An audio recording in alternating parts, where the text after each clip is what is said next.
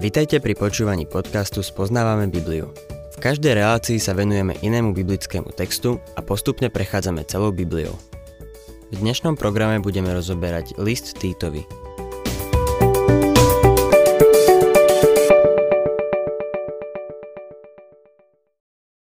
Milí poslucháči, v prvej kapitole listu Týtovi sme v súvislosti so staršími, ktorých mal Týtus ustanoviť, videli dve veci – museli byť schopní povzbudzovať v zdravom učení a vyvrátiť a umlčať odporcov, čiže heretikov. Je dôležité, aby sme nevenovali všetok čas vyvracaním všetkých naokolo.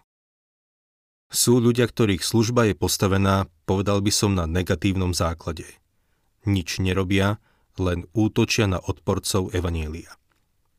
To je dôležité, ale som presvedčený o tom, že naša služba by mala byť vyvážená. Starší zboru by mal byť schopný vyučovať Božie slovo, ako aj odpovedať heretikovi. V druhej kapitole, ktorú máme pred sebou, je Pavlov dôraz na vyučovaní Božieho slova. Týtovi, druhá kapitola, prvý verš. Ty však hovor, čo je v súlade so zdravou náukou. Zdravá náuka znamená apoštolské učenie. Najdôležitejšou vecou pre prvotnú cirkev bolo učenie apoštolov. Mimochodom, aj to, čo čítame v týchto epištolách, je súčasťou apoštolského učenia. Najprv má čo povedať starším ľuďom. Druhý verš. Starší muži nech sú triezví, úctyhodní, uvážliví, zdraví vo viere, láske, vytrvalosti majú byť zdraví vo viere, láske a vytrvalosti. Majú byť triezvi, čiže ostražití a striedmi. Mali by to byť muži, ktorí sú úctyhodní a vedia sa ovládať. Tretí verš. Takisto staršie ženy nech sa správajú, ako sa patrí na svetých, nech neohovárajú, nech nie sú zotročené mnohým vínom, nech učia to, čo je dobré. Ako sa patrí na svetých. Staršie ženy by sa mali správať, ako sa slúši. Nech nehovárajú. To znamená, že nemajú klebetiť. Nech nie sú zotročené mnohým vínom. Nemajú byť opilcami. A potom nech učia to, čo je dobré. Staršie ženy majú učiť mladšie. 4. a 5. verš. Aby viedli mladšie ženy k rozumnosti, aby milovali svojich mužov a detí, aby boli uvážlivé, čisté, aby sa starali o domácnosť, aby boli dobré, poddané vlastným mužom, aby Božie slovo nebolo vystavené rúhaniu. Zodpovednosťou ženy je starať sa o domácnosť. Je možné, že sa tu dostanem do problémov, ale domácnosť nie je detská záhradka. Je to vážna zodpovednosť, ktorú nemožno brať na ľahkú váhu. Som si celkom istý, že Pavol by nepodporoval hnutie za oslobodenie žien. A možno zájdem ešte trochu ďalej a poviem, že som presvedčený o tom, že ženy chcú, aby sa s nimi zaobchádzalo ako so ženami a nie ako s mužmi.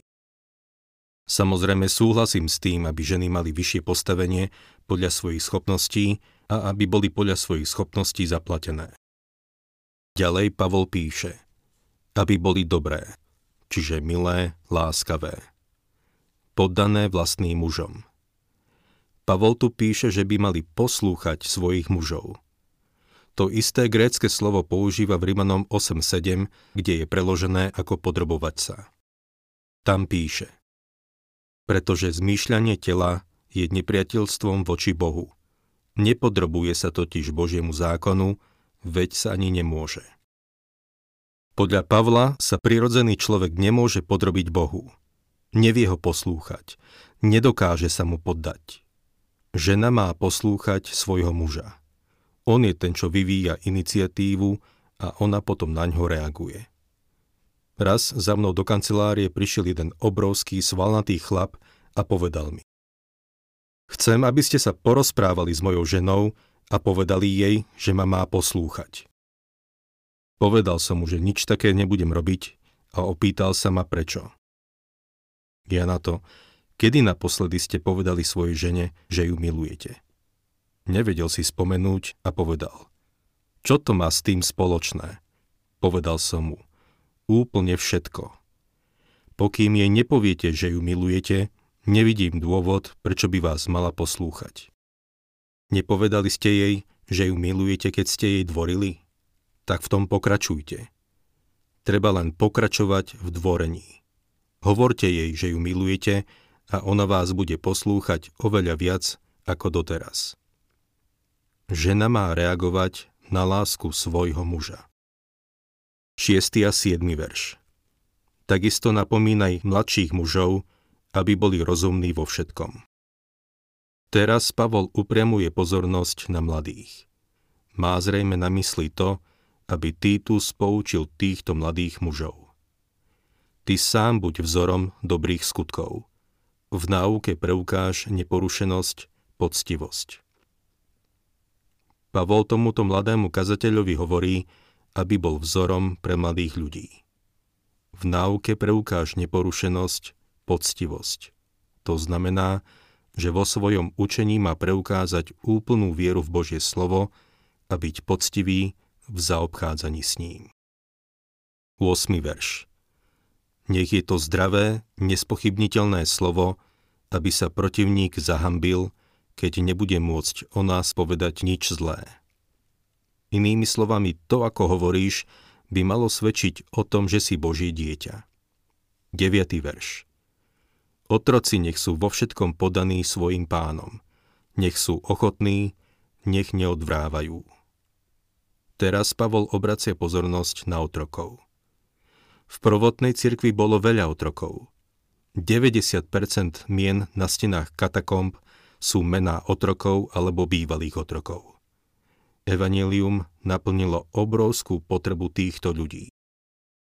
Otroci nech sú vo všetkom podaní svojim pánom, nech sú ochotní.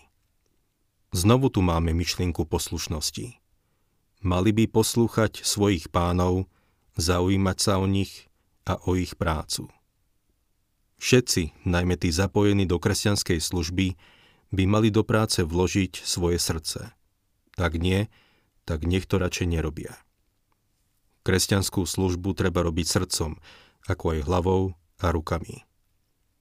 Nech neodvrávajú, čiže svojmu zamestnávateľovi. 10. verš Nech nič nespreneveria, naopak, nech preukazujú všestranú a úplnú vernosť, aby v každom ohľade boli z každej stránky ozdobou učenia o našom spasiteľovi Bohu. Nech nič nespreneveria. To znamená, aby nič neukradli. Zamestnávateľia každý rok prichádzajú o milióny dolárov kvôli zamestnancom, ktorí ich okrádajú.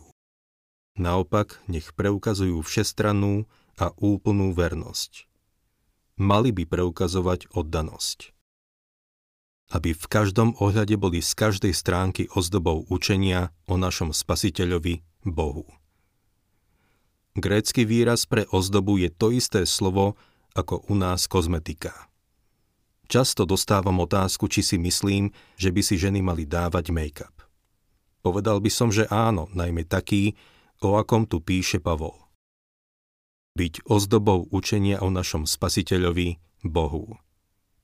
Inými slovami, ak si zdravý vo viere, mal by si k tomu používať vhodnú kozmetiku. Rád by som videl rúž láskavého jazyka. Láskavé slova je veľmi silný rúž.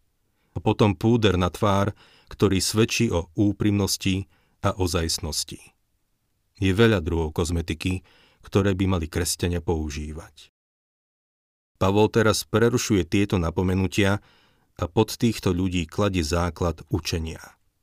Definuje evanílium a uvádza ho v troch časových pásmach. V minulosti, súčasnosti a budúcnosti. Vyrastal som v dobe konských záprahov a neprestáva ma udivovať rýchlosť prúdových lietadiel. Okrem toho, že lietadlá sú rýchle, cestovanie cez rôzne časové pásma umožňuje to, že po troj- alebo štvorhodinovom lete je len o hodinu viac, ako keď ste odlietali. Najúžasnejšia vec na svete je však podľa mňa to, že Božia milosť sa prejavuje v troch časových pásmach. Vidíme to v nasledujúcich troch veršoch. V 11. verši. Zjavila sa totiž Božia milosť, prinášajúca spásu všetkým ľuďom. To je minulé časové pásmo. 12. verš, ktorá nás vychováva. To je súčasné časové pásmo milosti a 13. verš a očakávali blahoslavené splnenie nádeje. To je budúce časové pásmo. Toto sú teda tri časové pásma milosti. Pozrime sa na ne bližšie. Zjavila sa totiž Božia milosť, prinášajúca spásu všetkým ľuďom. Kréťanom Pavol hovorí Chcem pod vás položiť učenie o Božej milosti, lebo je to pevný základ, ktorý potrebujete. Božia milosť je spôsob, akým nás Boh spasil. Raz dávnejšie som počul doktora Doda zo štátu Luziana, ktorý povedal Moja kazateľnica je miesto pre dobrú správu. Moja pracovňa je miesto pre dobrú radu. Evangelium nie je dobrá rada. Je to dobrá správa. Je vlastne oveľa viac. Je Božou mocou na spásu.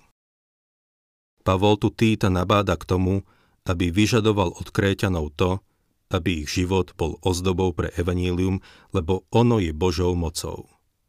Je absolútne neuspravedlniteľné, aby kresťania žili porazenecký život. Zjavila sa totiž Božia milosť, prinášajúcu spásu všetkým ľuďom. Prinášajúca spásu všetkým ľuďom. Zjavila sa. To poukazuje na Kristovo zjavenie, keď pred 2000 rokmi prišiel na túto zem. Jeho zjavenie je evanielium, dobrá správa. Zomrel za nás a znovu vstal. Boh nás nespasil svojou láskou a nespasil nás svojim milosrdenstvom. V liste Efezanom v 2. kapitole 8. verši čítame Veď ste spasení milosťou skrze vieru. A to nie je z vás, je to Boží dar. Milosrdenstvo je Božie zľutovanie, ktorého primelo k tomu, aby nám poslal spasiteľa. Ak by čo len jeden človek mohol byť spasený Božím milosrdenstvom, potom by všetci mohli byť spasení. Nebolo by potrebné, aby Kristus umrel. Kríž by bol zbytočný. Boh miloval ľudí, ale nespasil nás svojou láskou. Láska je Božím motívom, ale Boh nie je iba láska. Je spravodlivý a svetý. Museli byť splnené Božie sveté nároky a požiadavky. Boh môže túžiť spasiť nás svojou láskou, ale ten nemený zákon spravodlivosti ju robí bezmocnou. Preto Kristus, keď zomrel za naše hriechy, splnil požiadavky Božej spravodlivosti a teraz nás môže spasiť svojou milosťou. Aké je to len úžasné byť spasený Božou milosťou. Kristus zaplatil za náš trest, keď sme boli ešte vinní. Ľudské úsilie nejako milosť nekomplikuje ani s ňou nejako nesúvisí. Boh nás nežiada o spoluprácu. Nežiada od nás, ako sa máme správať, aby nás spasil. Žiada nás, aby sme iba v Neho uverili a prijali Krista. Boží spôsob je ten najlepší spôsob a je to jediný spôsob. Čítajme ďalej 12. verš ktorá nás vychováva, aby sme sa zriekli bezbožnosti a svetských žiadostí a žili v terajšom veku rozvážne, spravodlivo a nábožne. Boh sa nepokúša reformovať tento svet. Vykupuje tých, ktorí prijali Krista. Pre ľudí, ktorí odmietajú Krista, evanilium nie je výzvou, aby sa zlepšili. Podľa mňa, keď niekto povie, že sa pokúsi zlepšiť, tak klame. Keď niekto odmieta Ježiša Krista, môže sa rovno snažiť vyťažiť z tohto života, čo sa dá, lebo už viac nedostane. Dnes sa štáty snažia ľudí presvedčiť, aby prestali fajčiť. Robia osvetu o nebezpečenstve fajčenia, Boh nás však o niečo také nežiada. Môžeme rovno jesť, piť a radovať sa, lebo zajtra zomrime. Boh nás nechce reformovať, chce nás vykúpiť. A ďalej Pavol píše, ktorá nás vychováva. Božia milosť nás vychováva. Boh vyzýva tých, čo sú jeho a ktorí sú vykúpení, aby žili pre neho a vyhýbali sa svetským žiadostiam. 13. verš a očakávali blahoslavené splnenie nádeje a príchod slávy veľkého Boha a nášho Spasiteľa Ježiša Krista. Očakávali blahoslavené splnenie nádeje. Toto je najbližšia vec v Božom pláne. Kristus príde, aby vzal cirkev z tohto sveta. A príchod slávy veľkého Boha a nášho Spasiteľa Ježiša Krista. Z týchto slov je zrejme, že Pavol učil, že Kristus je Boh. Hovorí o veľkom Bohu, ktorý je našim spasiteľom. A kto je to? Ježiš Kristus. A čo urobil? 14. verš. On vydal za nás seba samého, aby nás vykúpil z každej neprávosti a aby si očistil svoj vyvolený ľud, ktorý sa horlivo usiluje o dobré skutky. On vydal za nás seba samého, aby nás vykúpil. Zaplatil za nás výkupné, aby nás vykúpil z každej neprávosti. A aby si očistil svoj vyvolený ľud, ktorý sa horlivo usiluje o dobré skutky. Vyvolený ľud by sme mohli preložiť aj ako ľud pre jeho vlastníctvo.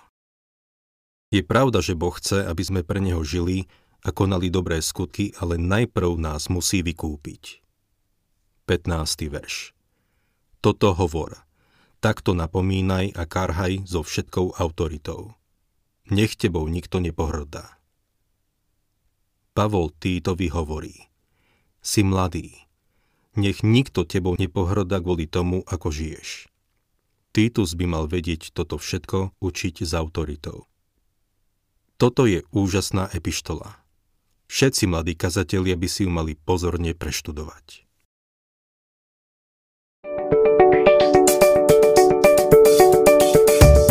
Ak sa vám páči program Spoznávame Bibliu, budeme radi, ak ho odporúčite svojim známym a dáte like, alebo nás začnete sledovať na facebookovej stránke Spoznávame Bibliu.